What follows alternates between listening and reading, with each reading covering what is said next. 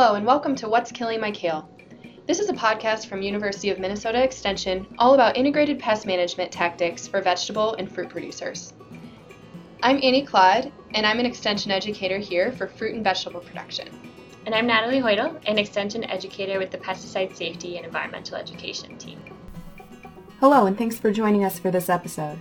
I'm going to be interviewing Natalie today about pesticides in fruit and vegetable production, including the use of pest control products in organic farms. So, a lot of people might have seen you, Natalie, out at the conferences this past winter or at regional meetings talking about a survey about pest management and about the use of pesticides and spray products on their farms. So, Natalie, can you tell us a bit about what that survey was? When I started with the pesticide safety and environmental education team about a year ago, I came in really interested in working in horticulture systems, um, just because that's my background. I've worked on a number of organic fruit and vegetable farms. And so I really wanted to do some work um, continuing in that tradition with fruit and vegetable growers. And I started asking around uh, specifically about pest management needs and pesticide safety needs, and heard from a number of people that well, people have a lot of questions. They don't always know where to go. There aren't a lot of good resources focused on those systems. And so, in order to try to get some baseline information and just kind of understand what are people doing, what are people's needs, I decided to just go around and ask people, do a survey, did some focus groups and interviews with um, different fruits and vegetable growers to understand kind of the the baseline situation. You mentioned that you have worked on a couple of organic farms can you tell us more about that and how your experience influences your interest in the topic? Yeah. Um, so I grew up on kind of an I grew up on a very non-traditional farm in a sense. Um, my family did cactus and succulent production, and so I grew up in a kind of a, a very niche horticultural environment where we didn't necessarily have a lot of information. And, um, and I think just based on that, I'm really interested in getting better information out to specialty crop producers because I, through just seeing my family go through that growing up, I sort of know what it's like to be a farmer who doesn't have a lot of connections to good information. Um, and then I guess through through my studies, I've worked on a couple of different organic farms and yeah, kind of seeing the same things. I think organic farmers have really mastered cultural control and like whole systems approaches to agriculture. But what I saw in a number of cases was in situations where like the approach was we're not going to spray anything. Um, there were sometimes situations where one disease or one insect problem would be really, really bad. And in a case where you decide we really need to do something about this. We really need to spray it if we're going to have a successful crop this year. And again, some people, just due to different ideologies about farming, might decide we're not going to spray it at all. We'll just let that one go and focus on the other crops. But for folks who do decide we need to spray this, I I guess my goal is to make sure that people are ready to do that and prepared and have the tools to do it safely, rather than just kind of being stuck in a moment where you have to act really quickly without having a lot of background or tools built up to be able to do it effectively and safely. When you talk about pesticides, can you just define for the audience what you define as a pesticide? Yeah, definitely. So I think we often, when we think of pesticides, we think of big chemical companies, and people sort of define pesticides very narrowly. Whereas from from our team's perspective, with an extension, we're basically talking about any product that is used to control a pest problem. That could be an insect, weed, or disease. And so that could be a synthetic product, um, or it could be like concentrated vinegar or something that you're using. So any pest control product that you're using, we sort of think broadly as pesticides. Um, and I know that there's a, a pretty significant spectrum there when we're talking about like soap versus um, a commercially produced product. But I think our approach is to recognize that when sometimes when we think of certain things as pesticides and other things as not, we treat those things differently. And so our concern is that if we put something in a box like this is not a pesticide, therefore this is safe, people won't treat it in the same way. Um, and so we, we sort of calling all of those products pesticides, we approach it with the idea that anything we're applying to our fields, we should just be really careful about, and we should understand that there are potential health implications and food safety implications. And so, considering everything, so we have a saying treat every product as if it were the most toxic product, because humans have this tendency to, when we think of something as safe, treat it maybe more carelessly. And so, by sort of grouping everything to together, we approach it as treat everything in a way where we're minimizing exposure and minimizing environmental impact.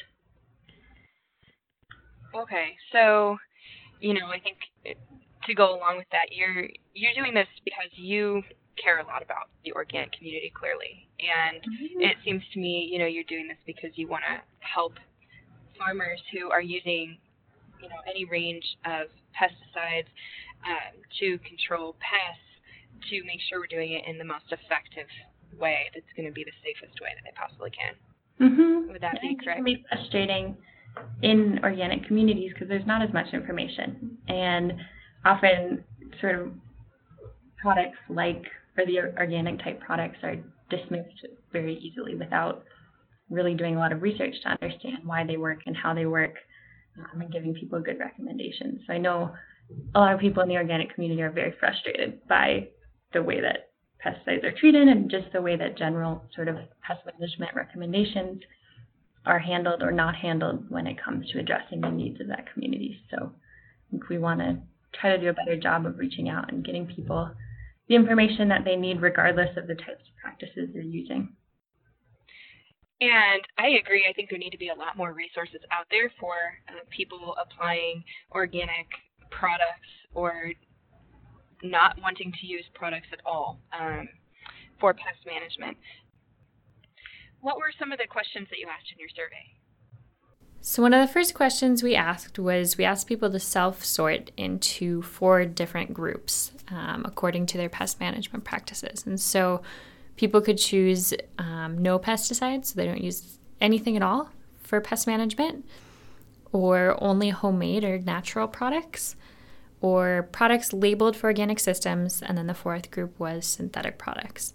Then we also asked them to write down a list of five or six of the main pest control substances that they use on their farm. And that was a place where we found some maybe conflicting information in the sense that a lot of people are thinking of certain products in a way that's different from how we would think of them. So, for example, neem oil is one really big one that stands out. There are a lot of people who say they don't use any pesticides, uh, but they use neem oil on their crops. And that was actually quite a few people who did that. Um, neem is a, a, very effective product. It is a natural product in the sense that it comes from the neem tree. Um, so it's not always, it can be synthesized, but you can get like a natural version of it as well. And it can be a very effect- effective pest management or a very effective pest management strategy. Um, but I think the problem with not thinking of it as a pesticide is just that it, it is an, um, an insect growth regulator. So it, it does some of the same things that some conventional pesticides do. But it also does have some toxicity associated with it. There are a number of cases um, throughout the world of people getting poisoning. It can affect your liver. And so it's all about the dose in some senses. Like in very low doses, it's used in like toothpastes and different skin creams. But for something to be effective as a pesticide, you often have to use it in a really high dose. And so when it gets to that dose and when you're buying really concentrated products, there's then the potential for human health effects. And I know that that's true of all products. Like that is not to to say that neem is bad. It's just to say it's important to think of things often when they get to, even if they're natural, when they get to a concentrated point where you're actually killing insects or treating other pets with them, there are definitely some human health effects to be aware of. And so we just want to be be cognizant of that and to sort of encourage people to think of even these natural products as products that can potentially cause harm. I think one other example is the BT products, so Bacillus thuringiensis is a bacteria that lives in the soil. and produces a toxin um, that is toxic to Lepidoptera. So, yeah, to insects in the Lepidoptera family. Uh, what are some examples of Lepidoptera? So, moths, butterflies, a lot of the caterpillar insects that then become moths and butterflies are very destructive insects in some crops. And so, there are a lot of different BT products or other strains of Bacillus bacteria that are marketed as organic. Again, they're naturally occurring soil bacteria, but they they're sold in a dust, and so this is an interesting case where like the active ingredient is not the thing causing harm, but they're sold in dust, which can be really damaging to your lungs, and so you actually need to wear a respirator with those products. And this summer, when I talked to different farmers and did some focus groups, I heard multiple people say, "Oh yeah, I've been using that product for years." And when I would ask, "Did you wear a respirator with it?" they said, "No, of course not. It's organic." And so again, just this idea that because something is labeled one way doesn't necessarily make it safe. And so we just want to make sure that people have kind of understanding and the resources to use these products safely. All right. So since there are definitely safe ways to use these products in ways mm-hmm. that are approved, but I know we just talked a few minutes ago about how there aren't enough resources out there for organic growers. So with those two things in mind, where should growers be getting the information about how to apply neem oil safely at the right concentration and how to get a respirator, um, how to know whether you need a respirator for some of these organic products? Yeah, so um, one quick answer is in, in a couple of episodes from now, we're going to be interviewing um, a researcher named Linda uh, Chalker Scott in Washington, who spent her whole career basically trying to understand these different natural remedies and like Epsom salts, for example, and in what context they really work and what other contexts they don't work, sort of how we better sift through that information. But one really one really general thing to go by is just again this idea of using products that are labeled that have been reviewed by the EPA. There are plenty of products that are natural, like different formulations of neem um, or the BT examples that have labels. And basically, all that does is it means that people have studied this really, really well under very controlled conditions to understand things like re-entry intervals. When is it safe for you to re-enter that field? Um, harvest intervals. So when can you harvest that product to sell for food um, or to eat yourself? And then they'll also have personal protective equipment recommendations on there. So if you need a respirator, it'll say so on the label. Um, if you need eyewear, etc. You know, we always tell people to wear long sleeves, long pants, shoes, and gloves at least for mixing and loading. But sometimes you do need that extra step, and so a label is a good place to find that. All right. So physically, the label of the product, just to clarify, the label mm-hmm. on the product that you buy will have this information. I know that labels can be pretty wordy sometimes. Yes. And do you know if there are resources out there that can kind of, you know, simplify those labels or map out a label just to make it seem a little more reader friendly? Yeah, so I guess the problem is they they're not all the same. So you really do want to read the label of that specific product, but there are there are places to look on that label. So looking at personal protective equipment, that'll always be a separate section. You always want to make sure that the product is labeled for a specific crop. So sometimes it'll say like this product controls this insect pest. And that's actually I mean you want to make sure it does that. You want to make sure the products you're using are effective. But yeah. what the law says is you have to make sure it's labeled for the crop. And so if you're trying to control like cabbage moth or if you're trying to control an insect um, in cabbage, you want to make sure the product is labeled for bra- brassicas or cabbage. Because the, the way they calculate that is based on it's for food safety. It's not necessarily for effectiveness. So you want to make sure that that plant will break down that specific product. And so you then just go to that section of the label that says for cabbage or for brassica plants. And that's where it'll tell you things like reentry interval, pre-harvest interval, things like that. Okay. And I know there's a lot more that's not a ton of information, but I guess the best thing I can say is we really want to start working on this. And I think because of because so many people have come forward and said like there's some shame around this, people don't know where to ask questions. They don't know, like, people maybe don't necessarily know how to calibrate a sprayer. They'd like a hands on demo, but it might be, you might not want to go to a public workshop about it. And so we're trying to figure that out too. And we would love to hear from you about ways that we could do that in a way that is comfortable for people and accessible for people, but still gets you the information that you need. Okay. Calibrating a sprayer and other things like that to uh, make most effective and efficient. Can you expand on that a little bit? What are some of the topics that people are curious about? And also, can you just define what it means to calibrate a sprayer and why this is important? Yeah. So so a lot of the questions that people asked were like, how do we choose the right product? Um, one really good resource, the Upper Midwest Fruit and Vegetable Guide. Um, people ask a lot of questions just about equipment, like how do I choose the right sprayer if I'm going to? How do I choose the right nozzle?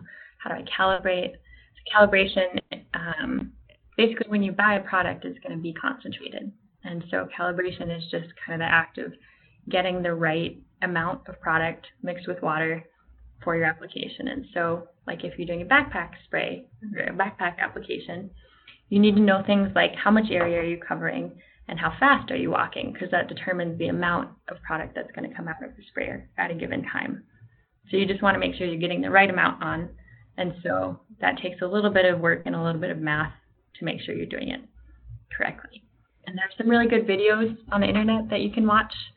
Um, you can just look up like backpack sprayer calibration it is nice to try it in person, but there are some easy ways to look up kind of basic how-to guides, and it's always worth practicing a few times with water.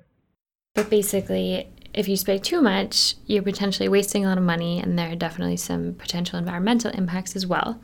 And then if you don't spray enough, you risk resistance. So you risk like just putting, it's almost like think of an antibiotic course.